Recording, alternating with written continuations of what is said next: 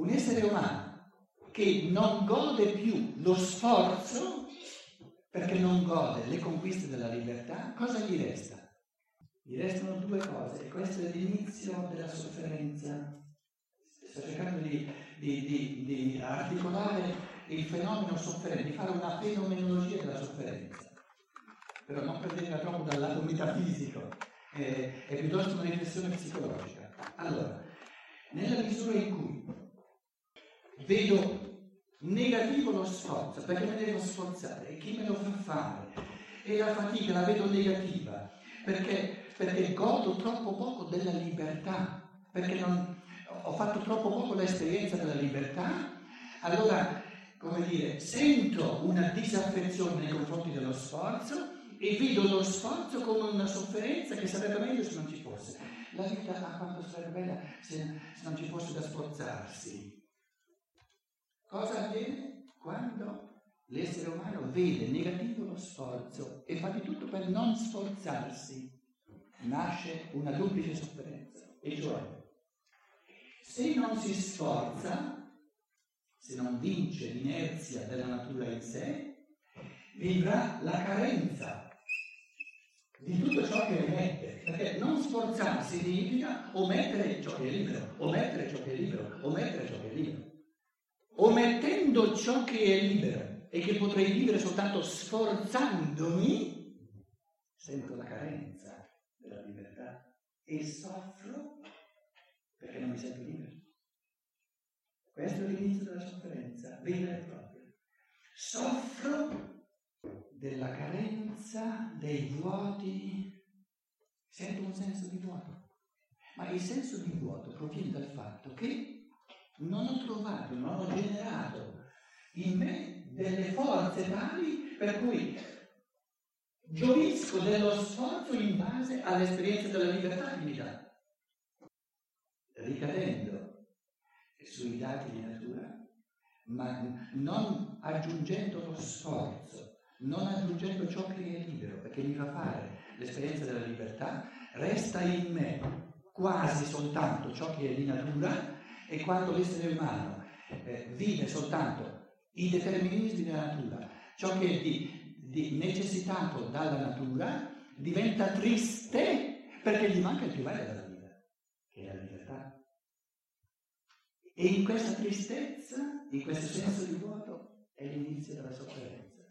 Quindi l'inizio della sofferenza è sempre l'omissione del bene supremo che è la libertà, che è ciò che è libero e che per essere libero deve comportare una misura di sforzo, di vittoria sull'inerzia delle forze di natura.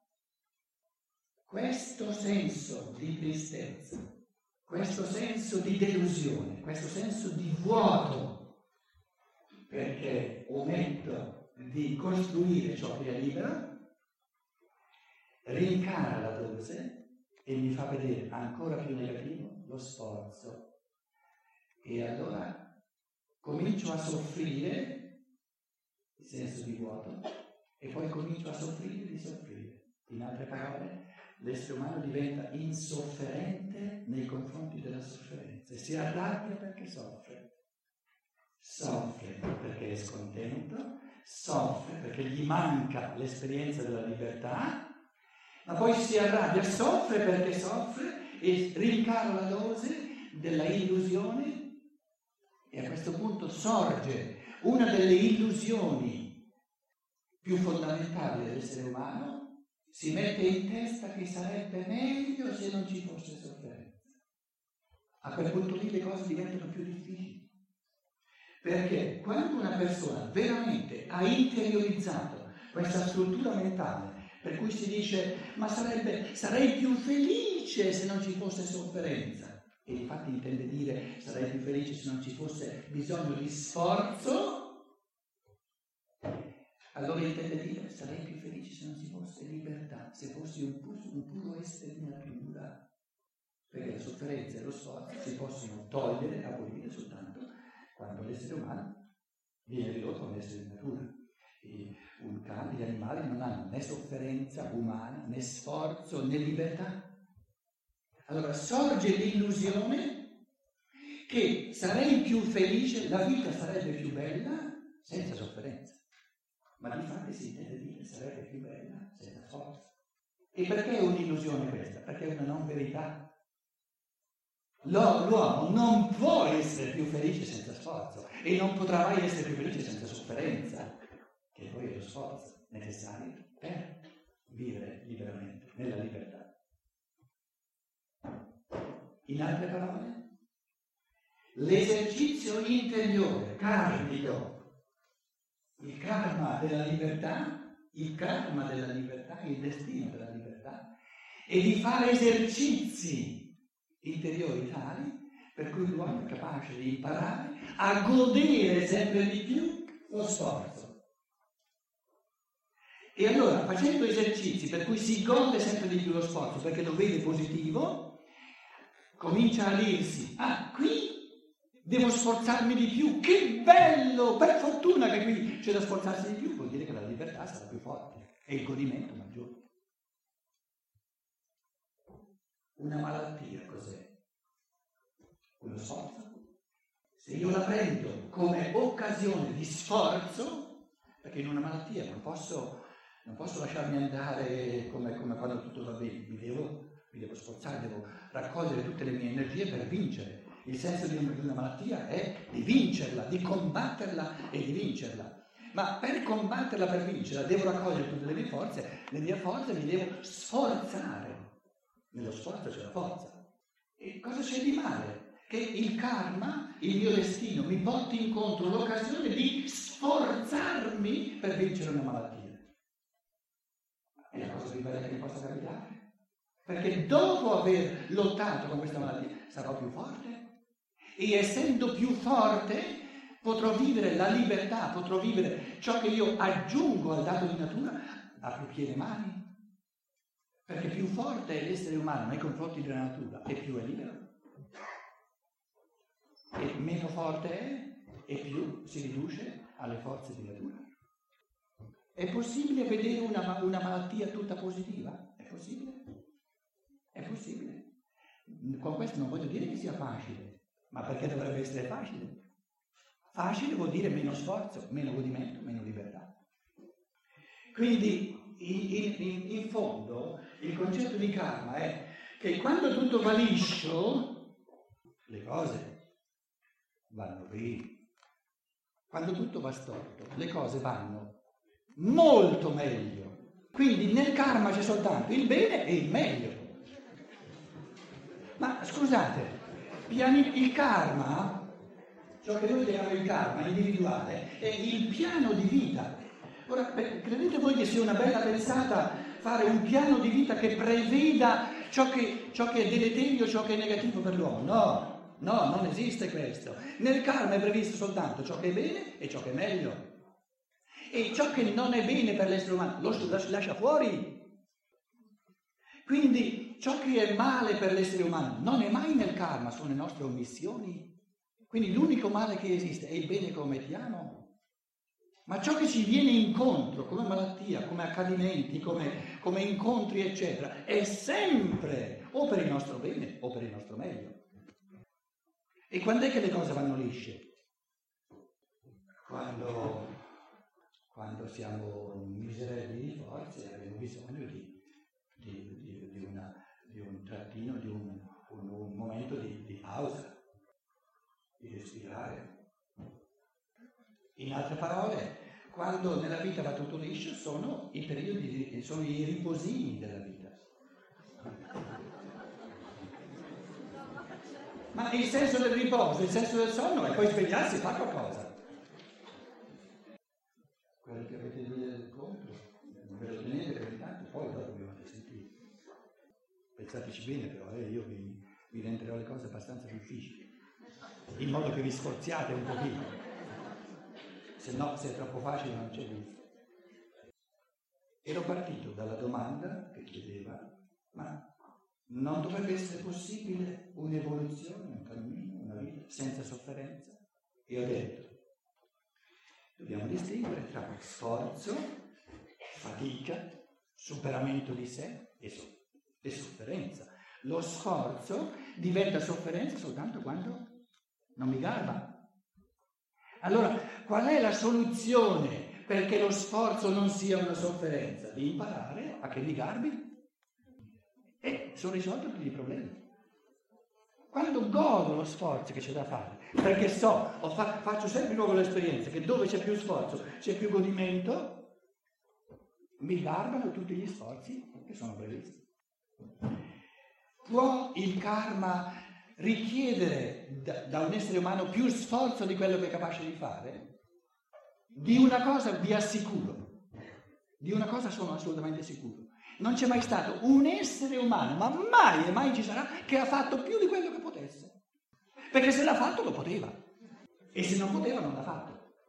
Quindi non c'è mai stato e mai ci sarà un essere umano che faccia più di quello che può. Però vi assicuro che ogni tanto c'è stato qualche essere umano che ha fatto un pochino di meno di quello che poteva.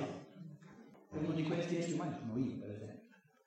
Perché se mi mettessi in testa di aver sempre fatto tutto quello che potevo, sarei proprio imbaccato. Non esiste un essere umano che ha fatto tutto quello che poteva. Ma un essere umano che ha fatto più di quello che poteva non c'è mai stato. Questo perché lo dico? Perché ci sono sempre di nuovo persone che si mettono in testa che il karma, il karma, gli chiede più di quello che possono. Ma fa quello che puoi, no? manda a, farsi benedire quello che non puoi. Ma chi ha mai fatto quello che non può? Però gli altri che mi richiedono da me quello che non posso, mandare al diavolo? Problema loro se mi chiedono quello che non posso. Io devo sapere quello che posso e quello che non posso. Se proprio, se proprio non sono sicuro se posso o se non posso, cosa faccio? Provo e devo saltare fuori subito. Se lo posso, se sono capace, lo posso, se non sono capace, non posso. Il materialismo è poltroneria generale, è un'esuberanza assoluta di ciò che la natura fa è un esiguo, proprio carente, eh, è qualcosina, poco poco poco poco fatto nella libertà. E di questo soffriamo, non dello sforzo. Noi soffriamo degli sforzi mancati. L'essere umano soffre molto di più per gli sforzi che ha mancato di fare che non per gli sforzi che ha fatto. Perché gli sforzi che facciamo, cari signori e signori, ce li godiamo tutti. Non c'è mai stato uno sforzo senza godimento. Quindi noi soffriamo perché non facciamo gli sforzi, soffriamo per gli sforzi che non affrontiamo. Perché gli sforzi che veramente affrontiamo, se è uno sforzo, porta godimento, se no non è uno sforzo. E nel concetto di sforzo che porta godimento, perché nel concetto di sforzo c'è il superamento di sé, c'è un'esuberanza che va oltre ciò che la natura fa in me. Ci metto io qualcosa di mio, e se ci metto qualcosa di mio che va oltre a ciò che mi dà la natura, lo godo perché è mio.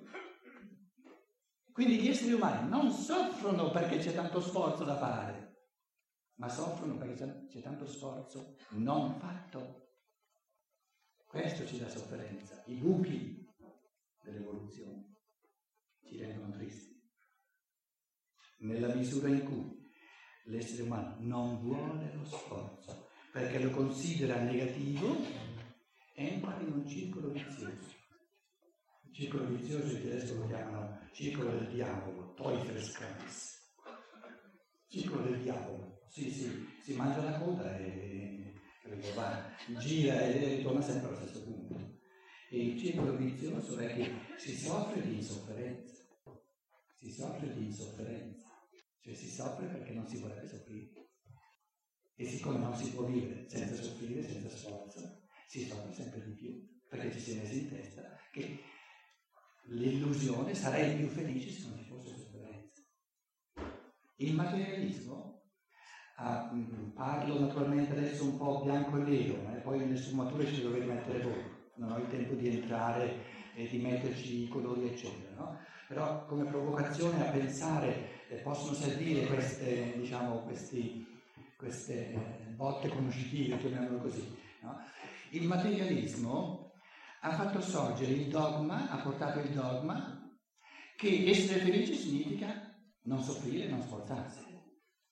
L'essere umano è felice nella misura in cui a lavorare gratis e vive del suo denaro. Se fosse vero, se è vero che l'essere umano è felice nella misura in cui non ha sofferenza, in cui non ha sforzo, in cui si può lasciare andare, gliela concedereste voi questa felicità? Io gliela concederei. Perché la legge suprema dell'esistenza è la felicità, è la pienezza, il godimento, è la gioia. Quindi se fosse vero che l'essere umano tanto più gode, tanto più è felice, quanto meno si sforza, sarebbe un moraleggiamento pauroso quello di volerlo condannare all'infelicità, condannandolo a sforzarsi. Quindi l'unico ragionamento veramente pulito che non moraleggia è di dire o sei felice senza sforzo e allora va benissimo, perché sei stato creato per essere felice, per vivere nella beatitudine. Oppure la tua natura è tale che puoi essere felice soltanto sforzandoti di aggiungere a ciò che la natura ti dà, a conquistarti qualcosa che non ti viene facile, non ti viene per Allora non esiste una felicità senza sforzo. Impara a goderti lo sforzo come facente parte intrinseca della gioia, della libertà, dell'autorealizzazione. Nella misura in cui gli esseri umani sentono antipatia, sentono disaffezione, avversione nei confronti dello sforzo, nei confronti della sofferenza, sorge l'omissione. E cioè l'omissione dello sforzo. Ogni male umano è una forma di omissione di un bene possibile. Il male non è qualcosa, perché se fosse qualcosa sarebbe un bene. Il male sono i buchi dell'esistenza. E i buchi sono là dove avrei potuto conquistarmi qualcosa, avrei potuto fare un atto di amore, avrei potuto fare attenzione all'altro, avrei potuto dedicare, avrei potuto fare questo, questo, non l'ho fatto, non l'ho fatto, non l'ho fatto, non l'ho fatto. Nel cristianesimo c'è, eh, questo pomeriggio abbiamo parlato di cristianesimo, c'è eh, il giudizio universale. Il giudizio universale è le somme, eh, il bilancio ultimo dell'esistenza. Quelli che vengono mandati all'inferno, alla sofferenza, in che cosa consiste la loro sofferenza? Nel fatto che hanno fatto qualcosa di male? Nulla. Non viene detto nulla di male che abbiano fatto. Vengono, vengono enumerati soltanto cosiddetti peccati di omissione. Io avevo fame, e non mi avete dato da mangiare, non mi avete dato da mangiare, avevo sede, non mi avete dato da bere, ero nudo, non mi avete rivestito. Non hanno fatto nulla di male. Nulla di male fatto. Hanno omesso, omesso, omesso, omesso. C'erano tante cose da conquistarsi, tante cose da fare e non le fatte. E perché non le hanno fatte? Perché costava sforzo. C'era fame nell'umanità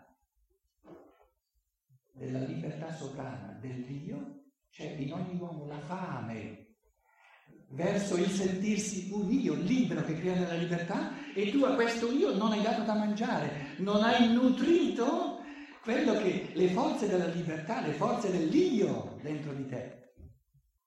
E nel Vangelo c'è che, che questi, questi, esseri umani, che poi sono alla sinistra, chiedono, ma quando, quando, quando, quando è successo questo? Non si sono accorti. La sofferenza più grande è di vedere cosa avrei potuto diventare e non sono diventato. La sofferenza più grande che c'è è di constatare di essere meno, meno ricchi di quanto si poteva diventare. Questa è la sofferenza. Quando io mi rendo conto, mm, ma guarda un po', sarebbe così bello se potessi capire, se li potessi, o se, se avessi queste forze, cioè, se riuscissi a, a concentrare, sì, però se non hai mai fatto esercizi, se non hai mai fatto, se hai perso colpi su tutta la linea, non puoi fare in un momento quello che si conquista eh, a brano a brano in tutta una vita. Il male sono le omissioni del bene possibile.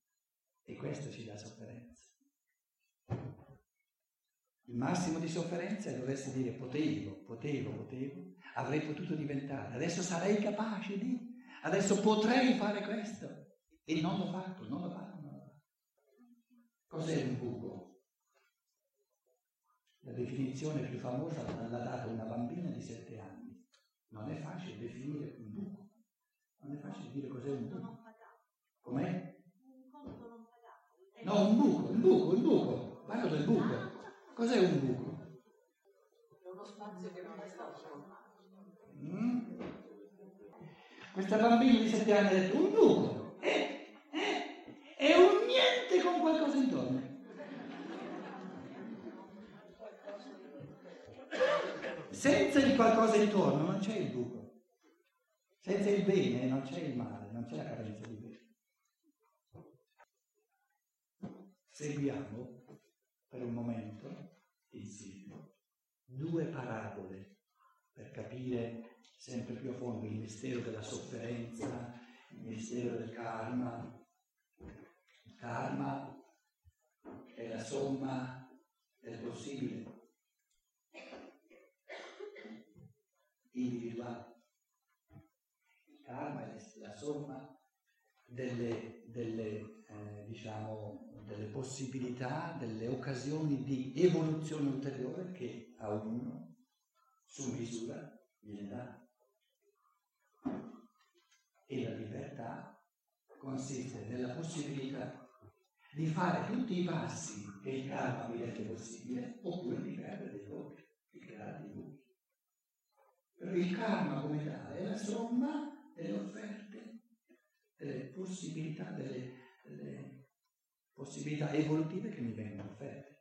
Nel karma non c'è mai qualcosa di negativo, perché il karma è ciò che sono diventato e ciò sono diventato non è negativo. Anche se ho perso dei colpi, l'importante è che ne perdo sempre di meno andando avanti.